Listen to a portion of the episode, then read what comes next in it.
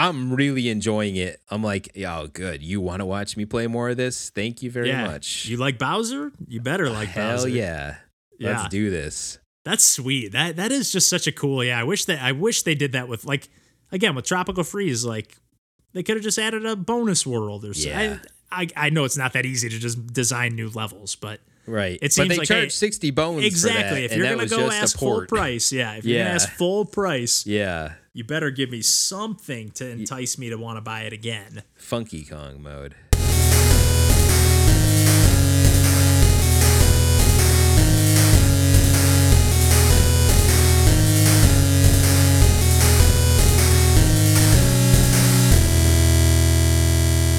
Hey everybody, welcome to Pursuing Pixels. My name's Kevin Portelli, and I'm here tonight with Randall Nolery. Hey, folks.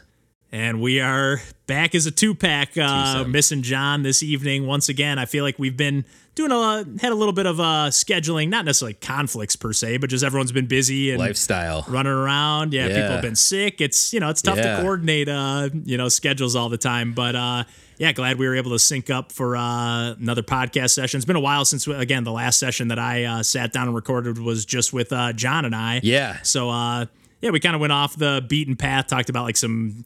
Kind of leaned into the multiplayer stuff that we had been doing recently, but I know uh, was a good you've been kind of wrapping up some stuff on Nintendo. I, we've both been kind of spending some time on Nintendo Switch as of late. Yeah. Uh, playing a bunch of games, but I know uh, we talked about Kirby and the Forgotten Land probably a couple months ago, not like right when it came out, but John Pretty and I had after, probably. though. Yeah. Yeah, yeah, and John and I had spent had, had both uh, completed the game or at least come pretty close to it at that point. And I know I know you had like pretty much started it, but not really gotten too deep into it yet, and Yeah, some kind of like, but yeah, more like first impressions. But Yeah.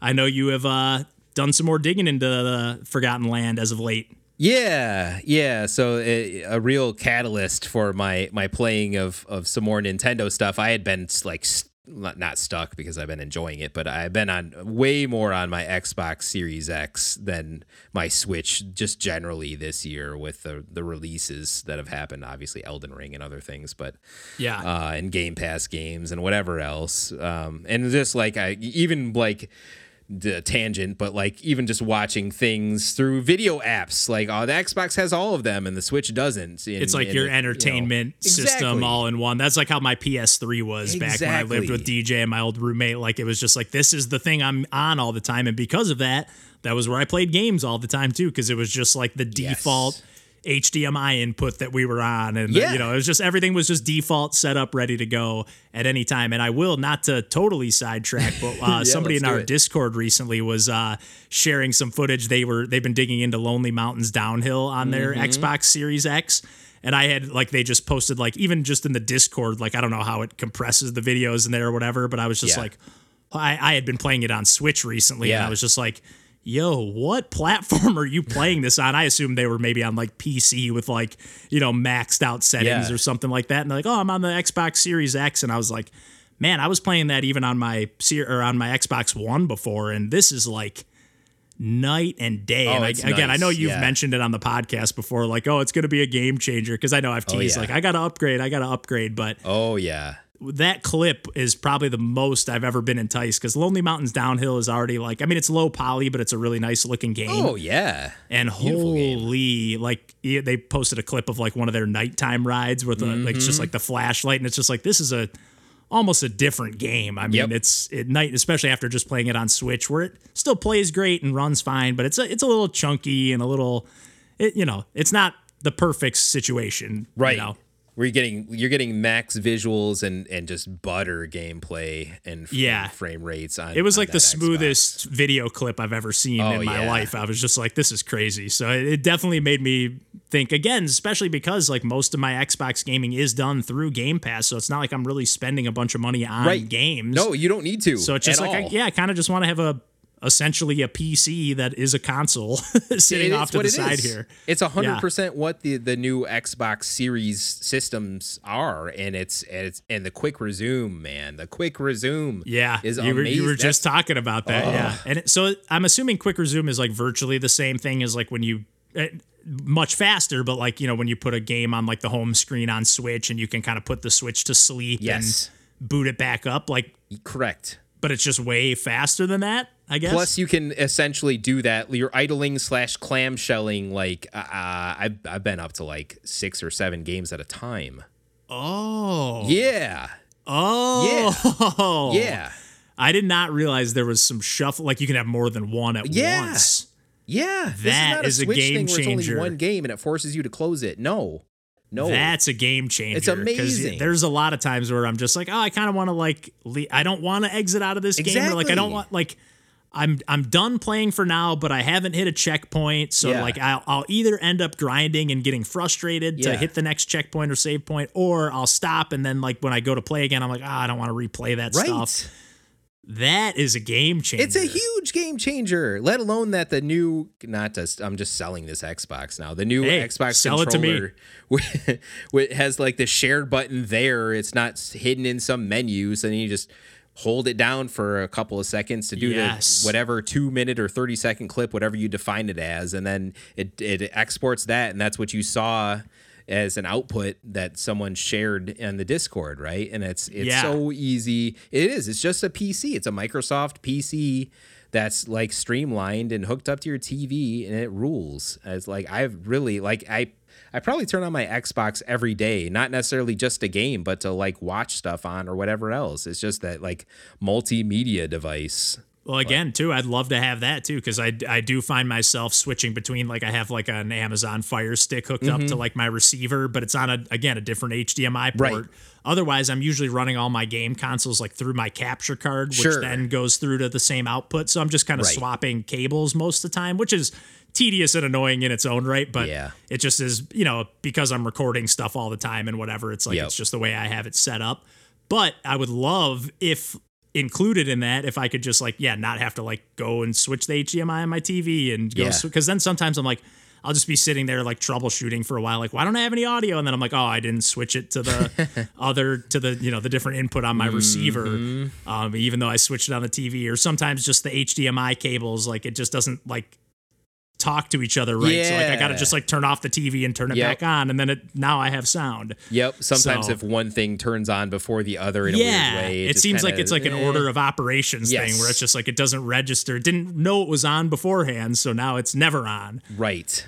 Um, Yep. Yeah, it's weird how the receivers and and I think there's just weird stuff with like different brands and you know, some things just are more compatible. I definitely need to get some new HDMI cables. I'm still using my like Wii U HDMI cable Hey. to like swap out. It's like starting to crackle Oh, on like the ends. Like I, I definitely need to just get like a nice new upgrade with some gold, you Yeah, know, those- I mean, connectors and stuff. Those cables are are thankfully pretty cheap and mainstream these days. And- Yeah. And pretty future proof too. Like you- The, you could get ones that are obviously say they're rated for 4K 120 or whatever and still use them on your Switch and be perfectly fine or whatever. Yeah, and HDMI has been kind of the standard for, for Forever a pretty long time now. now. Yeah, it seems like it's not going anywhere. mid Xbox 360 days because the first Xbox 360 didn't have an HDMI port and then they updated the model to Yep. include it. Yeah. That's like back to our Best Buy days Yeah, when the yeah. HDMI because I remember like cables were like a hundred bucks or like Oh, you know oh, God, man. it was one of the few things where like our discount really came into play. Yep. Where like the consoles we literally would get no discount on or the games maybe five bucks or something, but like a controller or a uh, cable or something, it's like oh man, this is like ninety percent off or something. Yep. Because all Crazy. that margin. Yeah, because you need it. Like, okay, yeah, you got the system and the HD TV, but if you really want to get the use out of it, you gotta buy this cable. gotta so you don't you don't need to buy the TV or the console, but you need to buy if you own both of those things, then you Mm-hmm. do need the cable. So they, they know how to get you. You don't They want that to be get the bottleneck, do you? you don't know that this this ten dollar cable does the exact same thing as this hundred dollar cable we're trying to sell you. right? Oh, monster boy. cables. Not to turn this whole thing into a save it for the cast. Yeah, and and the and the fact that we are like leaning into Nintendo, and now we're going like, oh, let's talk some Xbox here. you know what I really like is that Xbox.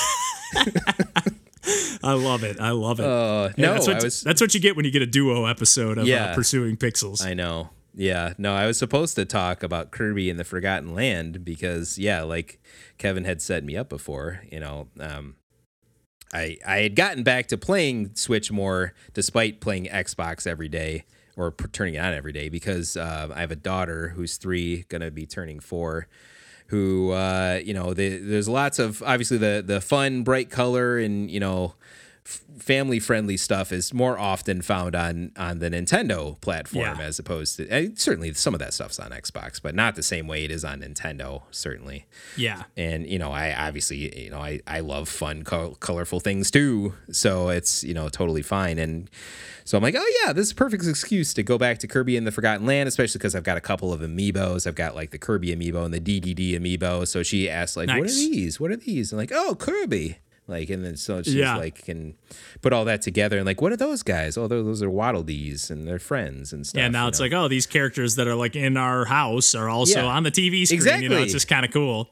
Yeah. So she's not even at a point where she's she's like interacting with a controller or anything, but she's watching me play, which, you know, my my wife Tina had a good point. It's like, oh yeah, that's I mean, that's literally what the the youths that's what they do. Like I, that Twitch is a massive thing and it's just Yeah, yeah. watching people play video games like, uh, yeah, I mean, that's And it, yeah, it's kind of like watching a cartoon, you know, with a little Yeah. less story, Yeah. I guess, going on. But Yeah. there's still even little bits. So Yeah. Yeah, exactly. So she's she's so content to do that and I'm like that allowed me to rip through, you know, the rest of of Kirby and the Forgotten Land besides a couple of other nighttime sessions that I threw in there too cuz then I was like, okay, I'm hooked back on this game. And, you know, nice. I amongst the three of us had the most positive impression of it in the first place. And so I was happy to see it through and and see the credits. And yeah, I just really eh, this is one of my more favorable Kirby games that I've played. And it, for the same reasons I explained before it's that more like um corridor style 3D gameplay or down a path like a galaxy or like things like I've talked about before like a Gauntlet Legend style where it is 3D but it's within this very like limited framework and it's very directed. Yeah. And it just that's the approach I like and they carried that through and all like the mouthful mode stuff of like the car and you know all the silly things you can control it was a lot of fun I thought and the the, the optional like um kind of the Star Road style bonus levels that can get pretty difficult to get those extra bonus stars to upgrade your abilities, which all of them hard. seemingly can upgrade to like three tiers at least. And they Yeah. all look different in each one of those tiers and even have like slightly different abilities as you upgrade them too, which I thought was more than they even had to do. So I like it. Uh, Kirby and the Forgotten Land is a game that I like quite a bit, and I'm pretty happy to have in the collection and happy to have seen through. And there's even those bonus levels afterwards. Um, Like I that played one or two world of or whatever. yeah. Yeah.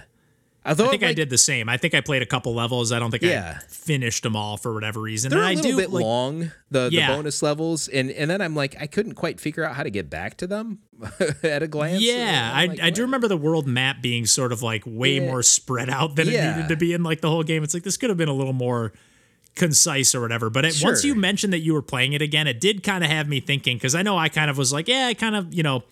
Kind of the main complaint I've been kind of leveraging at a lot of Nintendo games lately, and I've, I feel like a broken record, but I'm just like, I feel like a lot of the stuff is like spectacle and set piece, like where it's like when you're playing it again the second time, and not that you necessarily need to be designing a game to be played a second time, but like Mm-hmm.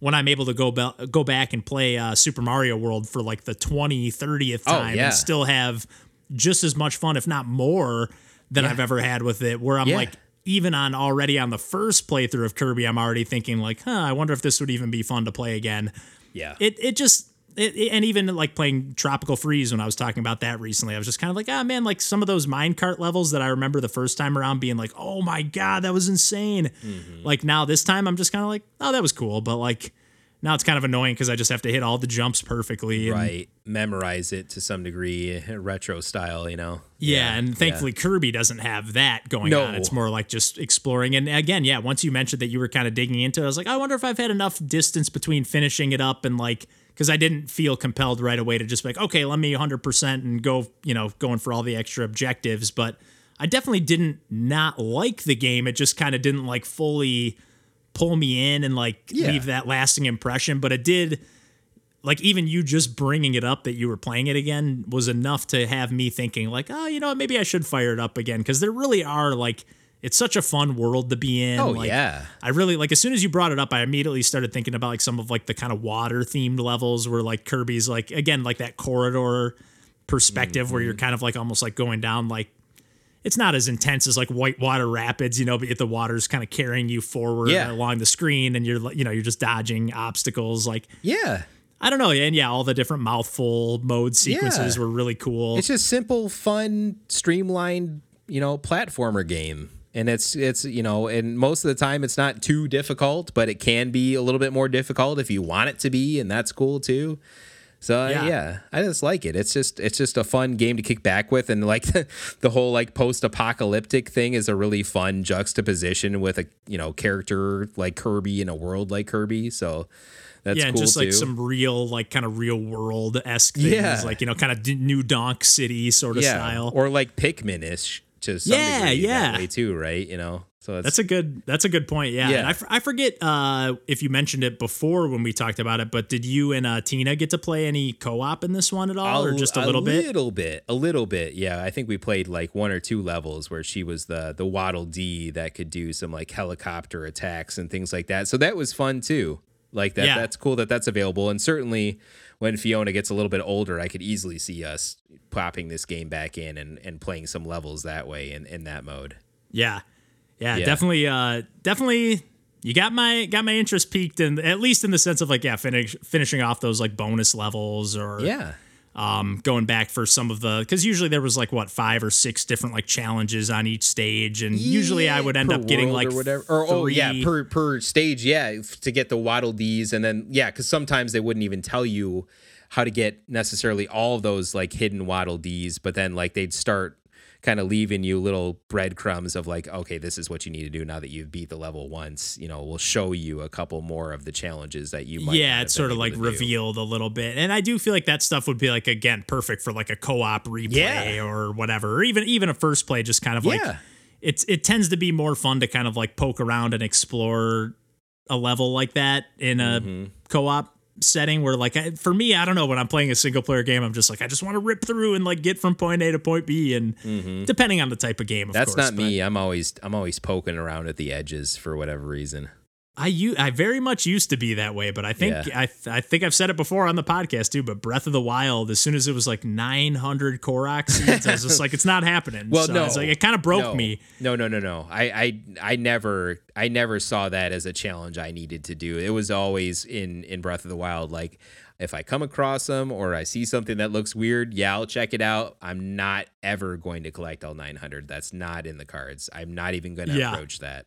But I, I feel like I've been able to carry that for whatever reason that like kind of like stuck in my brain enough to where I've just been able to carry that into a lot of games. Like even mm-hmm. I guess I'll carry over to uh, I, I won't talk about this game much, but just since it's another game from uh, HAL Laboratories and a series that doesn't get a ton of love, uh, the Box Boy series. And in particular, yeah, this is the fourth game in the series. We had to like double check that before we were recording. Like, how many of these are there? I know. Um, and it's actually called Box Boy and Box Girl. Yeah. I believe all three of the uh, previous games came out on the 3DS. The first one might have even been on like the DSi or DS Lite. I think it was 3DS though. I Um, think they're all in 3DS. That's a good question.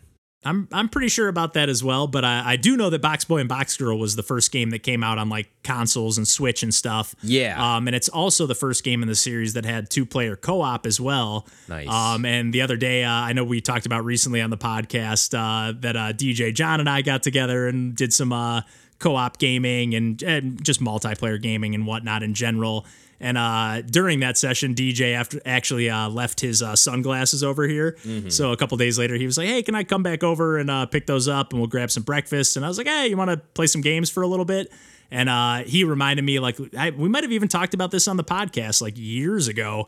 But uh, he reminded me, he was like, hey, did we ever finish that Box Boy and Box Girl campaign? And I was like, you know what? I don't think we did. And we booted it up. We were on World 11 uh, when we booted it up. It looked like there was maybe World 12 as well. Uh, after that, we were we kind of cleared that next world. And I actually ended up playing a little bit more. I've slowly been kind of chipping away at the single player campaign. There's just two fully separate campaigns in the game, which is kind of oh of my cool. God. Um, That's and you- fantastic. You can play the two player campaign single player, but it does feel like it, it even says it's like this is recommended for two players, but it does feel like it's there it's doable with one player, but there are definitely times where you feel like you want to say um you would definitely just need to kind of like do timing oriented things where it seems like it would be tough to like like you're kind of like okay you're gonna because there is like a I don't know if this mechanic was in the previous games, but essentially you, you it's like a 2D side scrolling puzzle platformer, Mm-hmm. and you're essentially able to like hold down a button and you you literally play as almost like a little square, like essentially a pixel or like you're the size of like a tile in the game,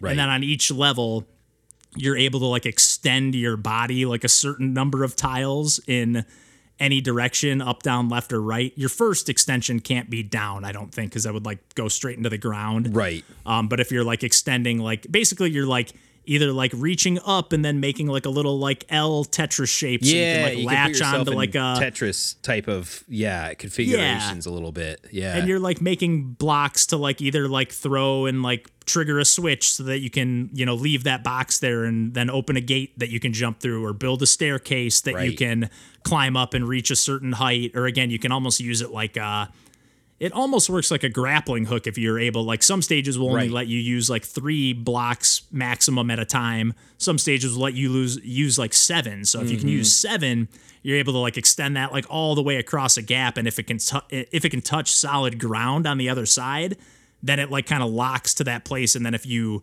if you like hit the extend button again i don't know i was going to say de-extend i don't know if Yeah. that makes sense but like if you hit that button again you like kind of get sucked to like the point that you're latched to as opposed to like if you're not Ah. latched to a point then you'll just kind of like retract back into itself yeah, like a measuring tape type of deal. Yeah. um, yeah, that's a perfect analogy. Yeah. Yeah.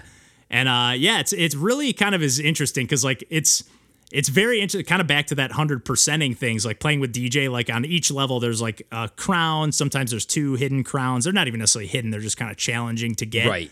But then there's also like a series of challenges to get like a ranking on each stage for using like a certain number of boxes or fewer and to get like a one star it's like this and then it keeps going lower and lower and like DJ is very much like the type of player that's like we got to get all the things and get everything and get all the crowns and like get the even like on some of the stages we were playing where it's like clearly like we're we're clearly gonna end up using way less than the number of allotted boxes. Like he still needs to figure out like the most minimal way to do it. And I'm Oh like, my we already got it. We already got it. so it's been like really kind of enjoyable. Like I, I really have enjoyed both sessions with the game, but like Yeah. it's been really enjoyable to go back and start because I, I wasn't anywhere near as far in uh the single player campaign. I think I was only on world like four or 5 Mm-hmm. So it's been really fun to kind of go back and play more my style. Like I'm I'm still going for the crowns and going for the rankings, but I really have honestly, especially on the single player, it's a lot harder because you can kind of like in two player you can kind of cheese the mechanics Sure. because if you don't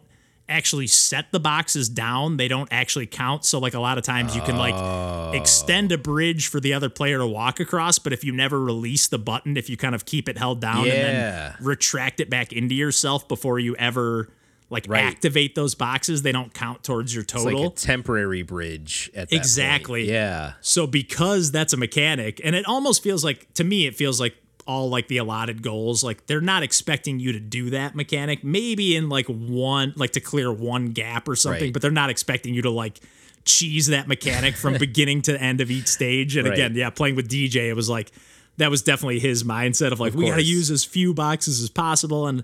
Yeah, so it's been really enjoyable to kind of go back and play the stages. Like I'm kind of in like the laser section where you got to kind of like figure out how to place boxes in a position to block the lasers that are blasting at you. Um, and yeah, it's just really simple. I will say it it looked a lot better on the 3DS. Like it's it's a really Yeah. like simplistic looking game that it like it it almost looks a little boring and bland playing hmm. it on a big screen. Like it it loses a little something not having like that lower resolution on like a pixelated Right. 3DS screen or whatever. Right. But it doesn't look bad or anything. It's just it it definitely like it's I don't think you'd be scrolling through the eShop and immediately, unless you saw the mechanics in action, you probably wouldn't see this game and think, "Ooh, I got to check that out." That But makes sense. I'd say it, it is that kind of game though. If you do like kind of like a thinking puzzle game, like it's it is a puzzle platformer, but very you're not doing any finesse platforming at all. It's very much like it's it's it's pretty rigid in that regard. Like you do have to like okay, my character can jump exactly one tile height. It can jump like you're not able to like really cheese anything on like oh I can like kind of slip off the ledge and barely cross that gap. It's like if your character is not meant to jump across that gap, you're not going to make it in any right. way. No, no, it's like a, it's almost like a, I don't know, like a logical platformer or something. Yeah, It's yeah. like- Yeah. it's cool. the The whole Box Boy series is is gold and very cool to check out, and almost entirely on 3DS. And like we mentioned before, they should do a compilation. Honestly, Yeah. I would really would love to see that. Yeah, Yeah. because it's it feels like again, yeah, just Nintendo every now and then. Whether it's like with part time UFO, another game from HAL. I kind of Yeah. forgot that that's from them too. But like we were talking about the Pushimo series Yeah. earlier too, and it's like they have all these like little weird like downloadable like. I was gonna say one-off games, but they're not one-off games. They're like full-blown series with like three or 4 games each in them. So. Yep. it definitely feels like it'd be a shame for those to be like forgotten on the 3DS or Wii U uh, eShops. HAL puts the love in to their games. That's for sure. Yeah, yeah, they It really do. through. They really do. Yeah, Yeah. and uh, I guess just for another like kind of brain-bending puzzle game that I've been playing lately, also on Switch, although not from anyone Nintendo related, but uh, this game is called uh, She Remembered Caterpillars. It's a great and it's a name. game that I yeah, great name and a pretty great game. Again, only if you're looking for like a brain teaser. Like this game is breaking my brain. Oh. I, I think I'm on the 20th level as I, I just played like maybe another four or five levels. And I'm, I'm at a point where like, yeah, it's like single screen. Like you can see the whole level kind of top down perspective. And it's got a really beautiful aesthetic. Like it's very like, I don't know if it's hand drawn, hand painted or whatever, but it's very like hand drawn animation. Like everything feels really like fluid uh, like uh, i don't know everything everything just has like a really nice clean really cool looking animation it doesn't look like a typical video game but you kind of play as like these little like pikmin-esque like fungus creatures that and uh, they're the gameplay is not necessarily like pikmin you kind of like control one character at a time and then you use the shoulder buttons to like swap between them and when the game starts out you're kind of like these little like again these little like fungus creatures or whatever. They just kind of remind me of like little mushrooms, but they're like and at the very beginning, I think they're just red and blue. You have like a red head and a blue head one, and they just kind of like, and they do a pretty good job with the accessibility. Like if there's any color blindness going on, like if you if you're not able to recognize the creatures from the colors, like the red is like a circle and the blue is a square. I forget I forget which ones are which, but like I know they I, I read something about the game where I know they like thought a lot about that stuff. I still feel like it would be kind of confusing because like as you get further into the game, they start introducing so now you got red and blue and yellow. So you got the primary colors. And then once you have the, all those colors involved, so like if you get two characters next to each other, the red and blue, you can press a button that actually they like dive into one another and merge together and then become a purple mushroom. so thi- okay, this is yeah, where I feel like it would Yep. become kind of difficult. Like you can see, so like those two colors are like a square and a circle, and it does make it where it's like flat on the bottom and rounded on the top. But I still feel like some of the stuff you kind of have to know, like these colors go together, and eh, you you kind of would have to know some of that stuff. I feel, but I, I do feel like it's it's worth mentioning that they made a ton of effort to try to make it accessible Yeah. um, you know, even if you do, you know, you're not able to recognize the uh, creatures or whatever from the color. But basically, at least from as far as I've got, there's like different bridges and then gates, and the gates will not let a character like if you're a blue character, you can't walk across a blue gate. But if you're a blue character, you can walk across a blue bridge. Okay. So if you're a purple character, you can also walk across that blue bridge because you have blue in your part of your pigment or whatever. yeah, yeah. Same thing goes, you cannot walk through the gate because you do have blue mixed in there. And it really ends up being like, again, I'm on like the 20th stage right now. And they've now introduced like a few different colors, few different mechanics. And I, there's even a mechanic that I haven't seen yet, but I know you can actually like step on these like things that will like actually suck the color out of your little fungus creature and then like you become like kind of like a little naked like just white creature and I, I don't know i don't know what kind of like mechanics will come into play with that or maybe you can like re-dye yourself like a different color Ooh, i really don't know but that would make sense. you really are like running around in circles like not running around because it's not like it's you can take as much time as you want but you really like there's so many steps to each puzzle where like it almost feels like i like stumble into them at this point where i'm like okay i gotta bring like this character over here you gotta like almost like merge them all together in one kind of meeting place because there'll be like again all those different bridges and gates and then Yeah. occasionally even like two switches that you have to like have both switches stepped on that will then uh, open another like colorless bridge that anyone can walk across. Yep.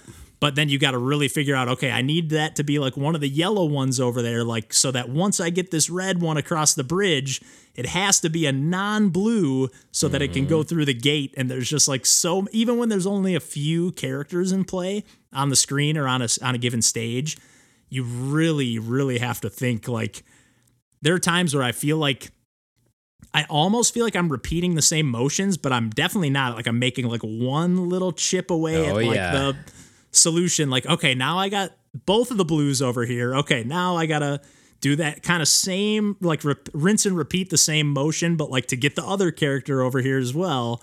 And like I, it's just a really cool, really clever, really beautiful game. And I really, I kind of ended up going in this direction because I've been doing some streams recently where I was playing like some action packed, like twitchy. I was actually playing some Lonely Mountains Downhill that I talked yeah. about for a quick second earlier. And like, as much as I love that game, like, I, I would honestly put it in my top 10 games of all time. Not Oh, even the top 10%. fantastic Like, just amazing. Yeah. But I was kind of like, it just wasn't hitting the right mood that I was in for that moment. I was like, I kind of, I've been really enjoying playing these games that are like more methodical and like I'm thinking. I, I don't know how they are to watch because I feel like I'm just sitting there going, hmm. Yeah. hmm, what about this? Hmm. yeah. But it's like perfect energy for when I'm just like, yeah. like yeah, I just want to end it. Like sometimes people like chime in and like have a little like tip, hey, try this or um I don't know. It's just been a really fun like change of pace because yeah, I do tend to like gravitate towards like the twitchy arcadey Sure. stuff, and especially when I do tend to go for like a stream, I'm like. Oh, let me play something that I'm familiar with and action packed and whatever. It's been kind of nice to like, yeah, fire up some of these more like thought driven brain games. I teaser. guess. Yeah. That's kind Yeah. of that's that's extra pressure on you when you're live on a stream too. You know, to Well, it's try been- and solve it. Well, for example, and I'll, I'll save this for uh, an episode when John's around because I know that he's been digging into the new Into the Breach Right. update as well. Yeah. but that's one that I kind of and part of the reason was like, well, I'm, I, yeah, I'm I was kind of like, well, I'm not gonna like make these into a video or anything, so I'm just gonna like full blown like actually just have like a chill stream. Like I'm not doing anything with this after the fact. Like I left Right. the fan on because it was a just beautiful day outside. Sure. and I ended up just playing like. Yeah, just digging into that new update, and I ended up doing. I think I've done like four or five into the breach streams now because I was just like, oh, I'm kind of addicted to this game again. But uh, like I said, I'll I'll wait till John gets back, and who knows, maybe you'll even uh, get a chance to Oh, dig man, back I'm into thinking that about one. it for sure. Yeah. it's it's got the hooks in me bad. Uh, now you know I just said earlier I was like maybe I'm not going to bring my Switch home with me on this trip, and now I'm like ah, but into the breach. into the breach. Um, but a game that I ended up playing on a stream after that because it, as much as I was enjoying the vibe of Into the Breach, I was kind of like, man, there's almost like too much thinking in all of these turns. Like I Oh, gotta yeah. be like, okay, do I want to do this? Okay, actually, no. Now that I went through all the motions with all three mechs, actually, I don't think I want to do that. Let me reset the turn and do that over again. So I was like, there's almost like too much thinking in this right now Mm-hmm. for what I was in the mood for uh, for this particular day. So I ended up doing a stream of this game called Undergrave, and I've talked about Undergrave on the podcast uh, in passing after I checked out the demo. This is from uh, Wired Dreams Studios, but it's another. I'm just a huge fan of all their games. They made uh, Red Ronin, Raven's Okay. Hike. I've raved about a bunch of their games on the Yeah. podcast. Uh, Frog is another one that I think I've talked about on the podcast. I know I've uh, streamed that one as well, and that's familiar. the Undergrave and Frog were kind of like in development at the same time. Frog is coming out still. Like I think they were working on it as like a game jam project, and then they were like, "Oh wait, this is kind of sweet. Yeah. I'm gonna actually flesh this into a full video game." Yeah. Um, and kind of like dump their focus into finishing that up and making a demo for it, and then wrapped up uh, things on Undergrave. And uh, again, I, I talked about this one briefly, but I did want to dig into the mechanics a little bit deeper because it's got a really cool, uh, just like it's another like turn-based tactics game, uh, and it is a roguelike where it's got permadeath and all that stuff. Nice. But it feels like just like into the breach, it's like every single decision you make matters. It's one of those games where like everything costs a certain amount of action points, but other than just moving regular style and you're just moving like one tile at a time, up, down, left, right, top, down perspective. Um, but then moving one tile over actually recharges your action points. Um, and then otherwise you're able to either throw your sword or, and you that's kind of your main mode of attack. You're able to either throw your sword or um, jump and then kind of like land like from above, like on top of enemies Oh, okay. Yeah. or you're able to kind of like dash like almost like across the screen. You kind of have a range, so you don't necessarily go all the way across the screen, but you know, you use the dash and you go up, down, left, or right. So you might be able to like chain through two enemies and slice them both Oh, down. that's nice. And you're doing a lot of decision making where like once you throw the sword, you hit an enemy, it kind of works more like uh, like Tower Fall or something where like you have to recollect your sword after you've thrown it, but you're able to utilize it in certain ways where like okay, you've thrown it and hit this enemy, but now if like an enemy ends up on the same tile as the sword or even if they're like maybe a tile beyond the sword, but I can then do my dash mechanic even though I don't have the sword in my hand and then along the way pick up the sword and slash through the Oh, enemy that's all in the same movement and That's it's so good. satisfying and then on top of that so a dash typically costs 3 action points a jump is 4 action points Yeah. and a throw is 2 action points but then once you've thrown the sword then a jump is only 2 action points and a dash is only 1 action point. And you're ah. kind of constantly like juggling okay do I want to like throw the sword. It's just like every single decision, Yeah. even if it's just moving up, down, left, or right. Like it just feels like the AI is always really smart. Like every time when you think like you're like, haha, I'm gonna kite him into this, and then I'm gonna chain him, chain him up. Like you're like they never chain up in the way that you think they're going to like stupidly walk into like one of your plans. You're just like, oh no, they they almost always like find a way around it and like spread out in a way that keeps you like you know, it's not full blown. Again, I'm I part of the reason why I was enjoying it so much is because it wasn't quite on that level of into the breach Right. thinking. Like I was still able to almost feel like I was playing it like an action game, even Right. though it was turn based. But like you get into a fluid, like you just learn the rules. Like it's just really well.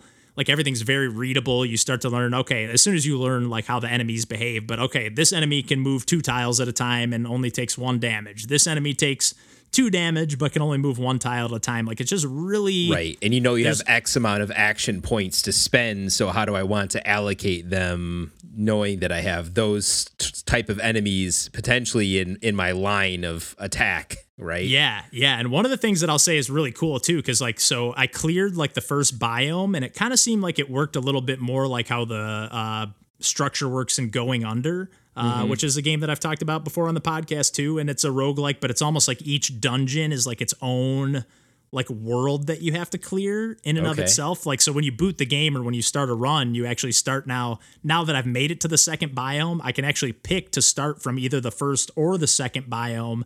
I don't Oh, know if you're just trying to beat them all individually or if you need to clear them all to like finish a you know a total run to see the credits or whatever or if you're able to say maybe maybe it's even just for speed running purposes of like hey i'm going to skip the whole first dungeon i don't need the upgrades because to me i feel like it's almost still better to play that first dungeon because every like i think throughout that like first floor or dungeon or whatever you end up hitting like three altars where you get to pick a few different upgrades that Uh, to keep you know, either- run. Yeah. yeah, so it's like, oh, is sense. it is it better to start from the second? Right. You know, because the enemies are definitely they're not way tougher, but they're there's definitely tougher.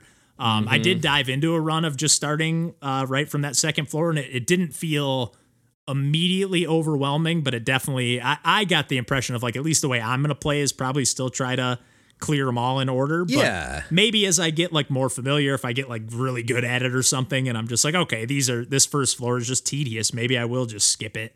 But it's it's an incredible game. It's probably my favorite game from uh, Wired Dreams. Uh, Thiago is the name of the the developer as well. I will say that the demo of Frog is shaping up to maybe replace this one. Like it's another turn-based roguelike, but more of like it's got like platforming like Dandara style mechanics, but also like super hot freeze time. Like it's it's amazing. Like the the demo just really blew me away. Again, I, I talked about that on the podcast before too. I'm I'm pretty much just a huge fan of all the games uh, that uh, they're making over there at Wired Dreams, and it's they kind it's kind of impressive because a lot of their games you like Red Ronin uses like that kind of that dash mechanic where you're just pressing like up down left or right and you go like all the way through until you hit a wall or whatever kind of more like cyber protocol that we always use as like a frame of reference for that Yeah. like up down left or right till you like hit an obstacle or whatever Right.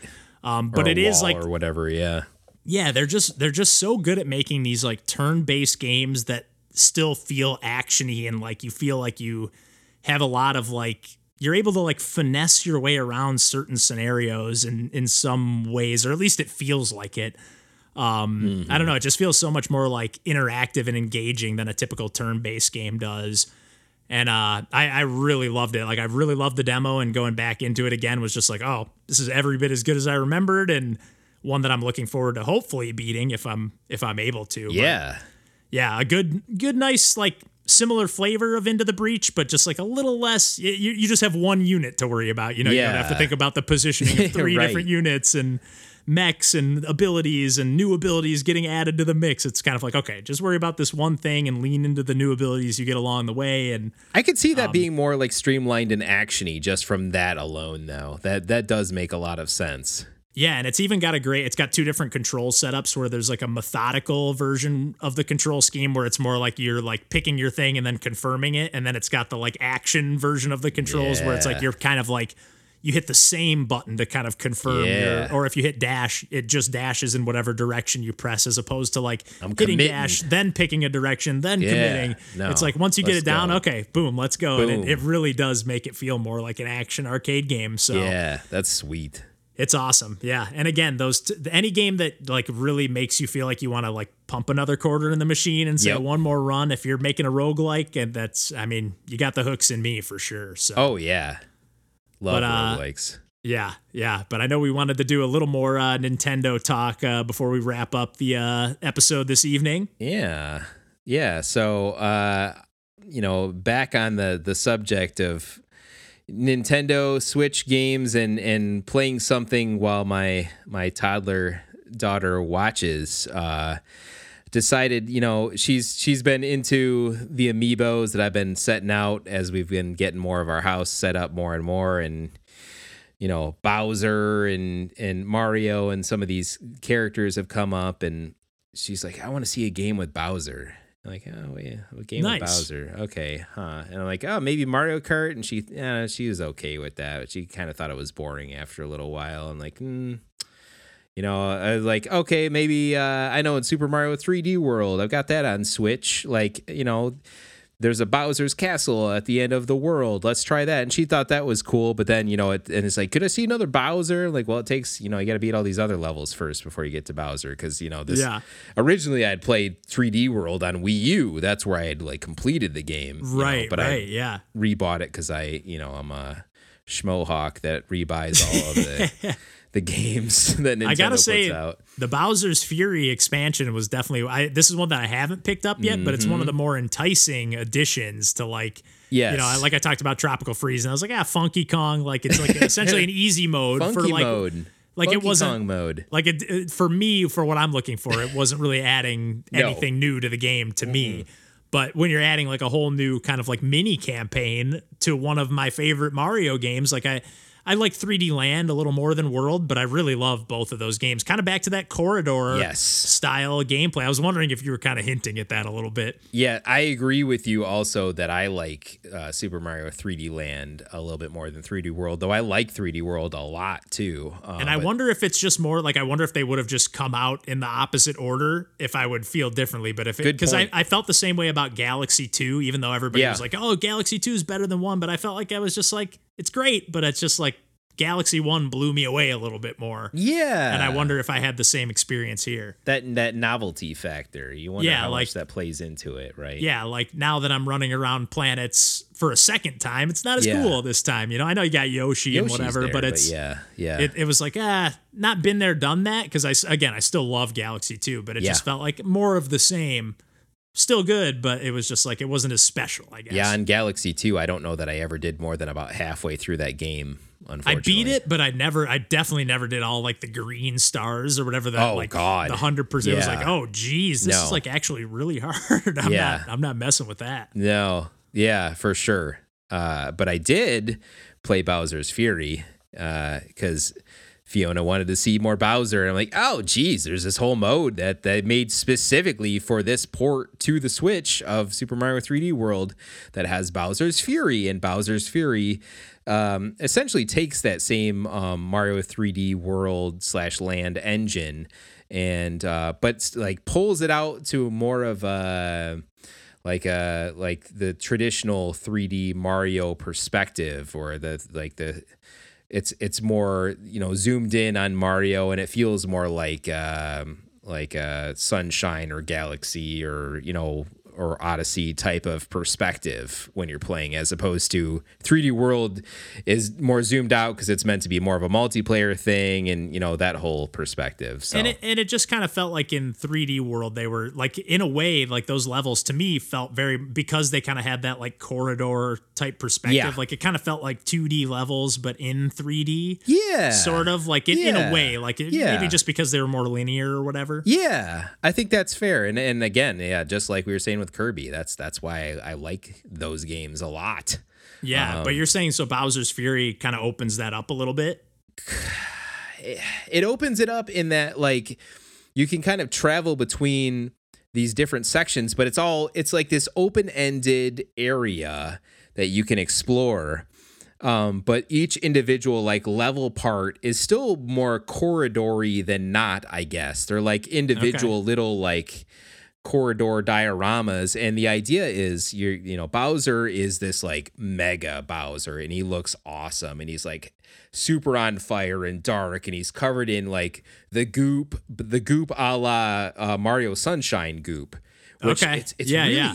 interesting like the callbacks to Mario Sunshine and Bowser's Fury because you're also collecting shines which oh, is weird. yeah yeah Um, Weird, yeah. yeah lots of carryover between between that which is kind of interesting to me um Yeah, considering they they don't really do much with Sunshine. no but you wonder too is it like a nostalgia piece is it like i was thinking about this earlier is it like how like modern adults that were kids now have nostalgia for like the Star Wars prequels, even though they weren't necessarily that good. And I, I'm not trying to besmirch Mario Sunshine to say that it's as bad as the Star Wars prequels, Yeah. but like it's the same sort of thing happening there, right? Where that now they're like, oh no, that's that's a classic Mario. That's the one that people grew up with. Yeah, yeah. that's their nostalgia now. Like that's the one they may have started with if they're now 20 whatever or 30 Yeah. years old, you know. So now they're calling back to that a little bit with some of the themes and like uh, Bowser Jr.'s there too, and but Bowser Jr.'s like, "What's wrong with Papa? Why is he so mad?" Like, and like,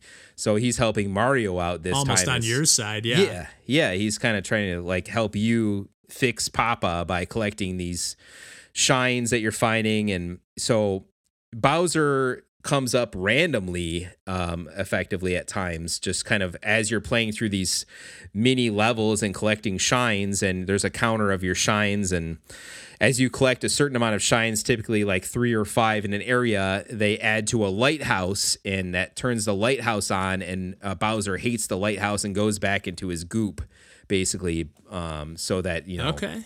But you know, when Bowser comes up, like everything turns into like a dark evil mode version of all these levels where the enemies are a little bit more um you know focused on attacking you and you know everything's raining and really dark and a little bit more like moody and you know it'll even go into like a Bowser fight mode where he's trying to like shoot his fire at you and you either avoid that if you collect enough shines you open up a bell and then you become this like mega cat lion mario that can like godzilla fight this bowser because you turn big just like he is and you have these like massive battles Okay, because I feel like yeah, that's most like the promotional stuff Yeah. that I've seen has been like the massive stuff, and I'm like, I wonder, I, I really have no idea like what the actual gameplay for this is like.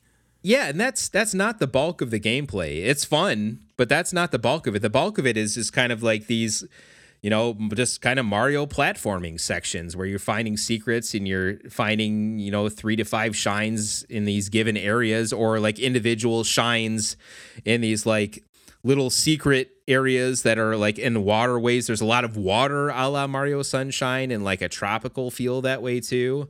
Um, Okay. Are there, like, different- that cool like dragon type of uh I don't even know what that guy's name is, but you could ride him in 3D World as well.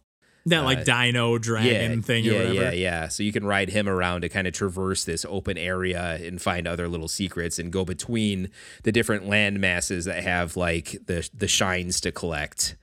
Do all the different like land masses have like their own like kind of theme? Then? Yeah. like Well- where they're they're all like kind of their own level biome, if you will. Yeah, or- they're all their own level. And then even as you're progressing and you hit certain shine amounts and you beat Bowser and he goes back, um, as you hit certain thresholds, like new land will even creep out of the goo where it wasn't before, and more map opens, right? So it's it's kind of like opening over time, like as the okay. the fog of war is removed by you collecting more shines, and I'm into it. It's that fun. Sounds and, sweet. Yeah. yeah. it's it's really really well done, and it and it and it controls really well like a 3D Mario platformer would, and every every day when Fiona, I bring her home from daycare, and she's like, "Can we play Bowser?" Nice. Like, yeah, hell yeah, yeah, we could play. Bowser. I Bowser. love that she's like a diehard Bowser fan of yeah, all characters. He's like, "Oh, Bowser's not making good choices." I'm like, yeah, he's not. He's really upset, isn't he? Yeah. Yeah.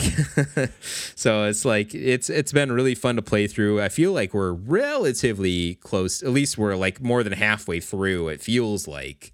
Yeah, how um, big of a campaign? Like, how much of an extra addition to the game? Like, I, I know it's. I'm assuming it's not like a full blown like another Super Mario 3D world. No, attached not quite, onto no, it, but no. Um, but it feels like I don't know. It, it feels like get it, at least probably close to 10 hours i would bet on, okay dang that's yeah. bigger than i thought i kind of thought it would just be like oh here's like almost like a little bonus area i wasn't expecting it to be like kind of a a full-fledged like kind of mini campaign if you will yeah it's it's it's somewhere in between that you know maybe it uh, doesn't end up being quite that long but it's certainly been i feel like you know i, I i'm always a little bit more lackadaisical with that and even especially so with Fiona watching, I'm not trying to go too fast where she can like point out the shines that she sees and you know the perspective right, that right. we're looking at. You know that's fun for her.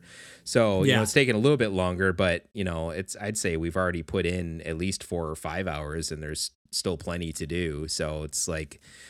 Yeah, I, am really enjoying it. It's it's really cool that they did that because historically, when Nintendo has ported these Wii U th- things, they're not adding that much, right? This is a whole new mode yeah, and least. I almost wonder. I I've, i think I maybe have even like I maybe read something or maybe just saw like a tweet or something. But I I, th- I thought I saw somebody say like or speculating that like maybe this was like a proof of concept yeah. for the next Mario game or at it. least some kind of because it's just like why would they do this otherwise? Like because like you said, if they do something like this, it's usually more along the lines of like a new Super Luigi U, where it's like a full like kind of like its own standalone thing. It's like a spin off. Yeah of that thing, but it's not like just going to get packaged in with like a port.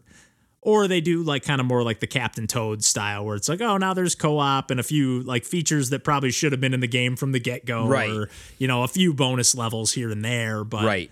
Not like a full blown, yeah, like extra. Eh, I mean, a five or ten hour campaign that's a full game as far as I'm concerned. Yeah, Maybe no, not a full sixty dollar, you know, Nintendo AAA game, but but it it's definitely enough to justify rebuild. Like it definitely exactly. makes me way more interested in. I've I've always kind of been like I should get that in New Super Mario Brothers again, just because that I yeah. think that one does have like the new Luigi stuff all built into the same cartridge. Right. So I'm just like I kind of just want to have the the final version of those games or whatever. That's exactly how I feel about it. And it, it made me feel good about justifying the cost of getting it, especially in this specific case with Super Mario 3D World and Bowser's Fury. Like it's they they really put the the time and love into it. And like all the enemies are are cats. They all have like oh, cat nice. ears and stuff. Like all the Goombas have cat ears, all the Koopa Troopas have cat ears and stuff. And that's So does it lean into that power up pretty heavily as far as the level design goes, or is it just more for like the mega when you turn into like the giant cat Mario. No, it does. Yeah, the the cat power is probably the I would say your primary power you'd want to use a lot of times just for like the verticality of climbing. It's uh, a sweet power up. Oh, it's, it's, that, awesome. it's one of the cool one of the coolest like new power ups in a Mario game in a long time, especially in a 3D Mario game. Oh yeah, but you can you can select between like the traditional Fireball or like Tanuki suit or other ones too that you get the power ups along the way, and it it works like a lot of Mario's have since Mario 3 where you can kind of you can kind of bank some of those power ups and then you know through your D-pad kind of select one as you've gotten hurt or whatever. Okay. So it's it's good. I I'm into it, and I, I'll probably talk about it again once I beat it. Um, yeah, you, you got my thoughts. interest. It's I've been kind of like yeah. There's been a few of those Switch games, Captain Toad as well, that I've kind yeah. of been like ah.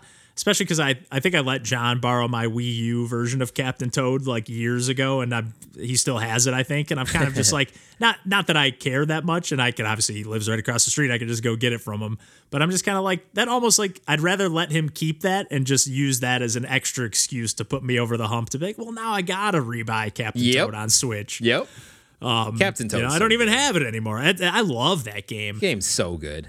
Um, and I think that game did add like an extra world. I, I think that game did add a few extra things too. Um, Oh yeah, yeah, like that. Yeah, that Captain Toad one did for sure. And then yeah, if you want a small morsel of that and you haven't played it already, then you have that in uh, Super Mario 3D World. yeah, I was just gonna Captain say, Toad how cool is that that they like took that little like kind Yeah. of bonus like mini game concept from 3D World and said, hey, there's a lot of potential here. a lot? Obviously. A lot of potential. I, Yeah. I again, I really love that game. I have a really fond memory of like completing that like final boss battle, at least in the Wii U version of like. I think it was some kind of like parrot or some I don't know. No, it was like some kind of fire breathing dragon thing that you're like climbing up the stage and like Mm-hmm. going up it. I don't know. It just felt really cool. It felt like kind of like those. uh It kind of feels like almost like um you know those like Mario Party mini games where you're like playing as a team and like people are triggering switches and like yeah. Doing things. It kind of felt like a version of that, like that final boss battle. Like you're like Ah, running and awesome. opening things. Did you ever finish that game, Captain Toad? No, I, I, that's another one I need to, and it's such like what a cool concept. Like so many games are like, we're gonna empower you. You're gonna feel so powerful. Like, no, you're gonna play as Toad. You can't jump. You literally, yeah, you can't even jump. Say, and like Yeah. you just walk around collecting gems and try not to get hit by things that scare you Yeah, and find secrets. It is. It's almost like a similar style gameplay to like Box Boy and Box Girl, Yeah. but like a little bit more, obviously with a 3D perspective and like a little simpler. Yeah. Not so head scratchy on the puzzles and stuff, but yeah. or Pushmo Wow. for that matter. Yeah, like that yeah. sort of yeah, with the diorama perspective. Yeah, yeah. Nintendo's got the puzzle games down, especially with Mm-hmm. their kind of like second party developers, whatever. I don't know Mm-hmm. what you consider HAL or like the or uh, intelligent systems. Like they're first party, but they're like Yeah, they're not officially Nintendo games. can do some more experimental things once in a while. yeah, Yeah, they're they're a little more freedom. Yeah. mm-hmm. Heck yeah, but uh, but yeah, I think we've uh done more than enough video game chatting and just chatting in general tonight. Yep. Uh, nice long session here this evening, but uh, but yeah, I think we can wrap up the uh, video games chat here. And as always, uh, you can find us on the internet at pursuingpixels.com. Uh, we're pretty much everywhere on the internet these days. Like I said, I think we we're. Uh, I was talking earlier. We're even on TikTok these days. There you so, go. Um, pretty much wherever you are, we'll we're there somewhere. So, um, yeah. Otherwise, we will uh, catch you next week. And uh, until then, take care. Bye bye.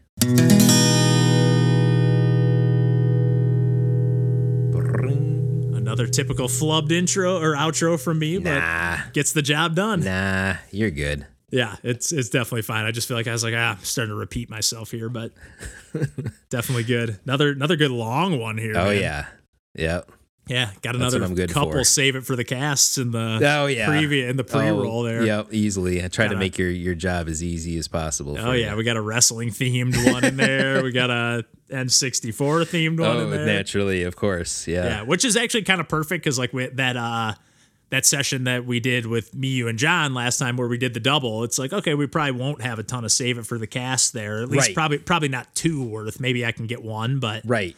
there probably won't be a, yeah, a whole second one. So No, not when you do a, a double regular recording or whatever. Yeah. yeah, yeah, it's like the yeah the second one is the save it for the cast essentially. Exactly. Yeah.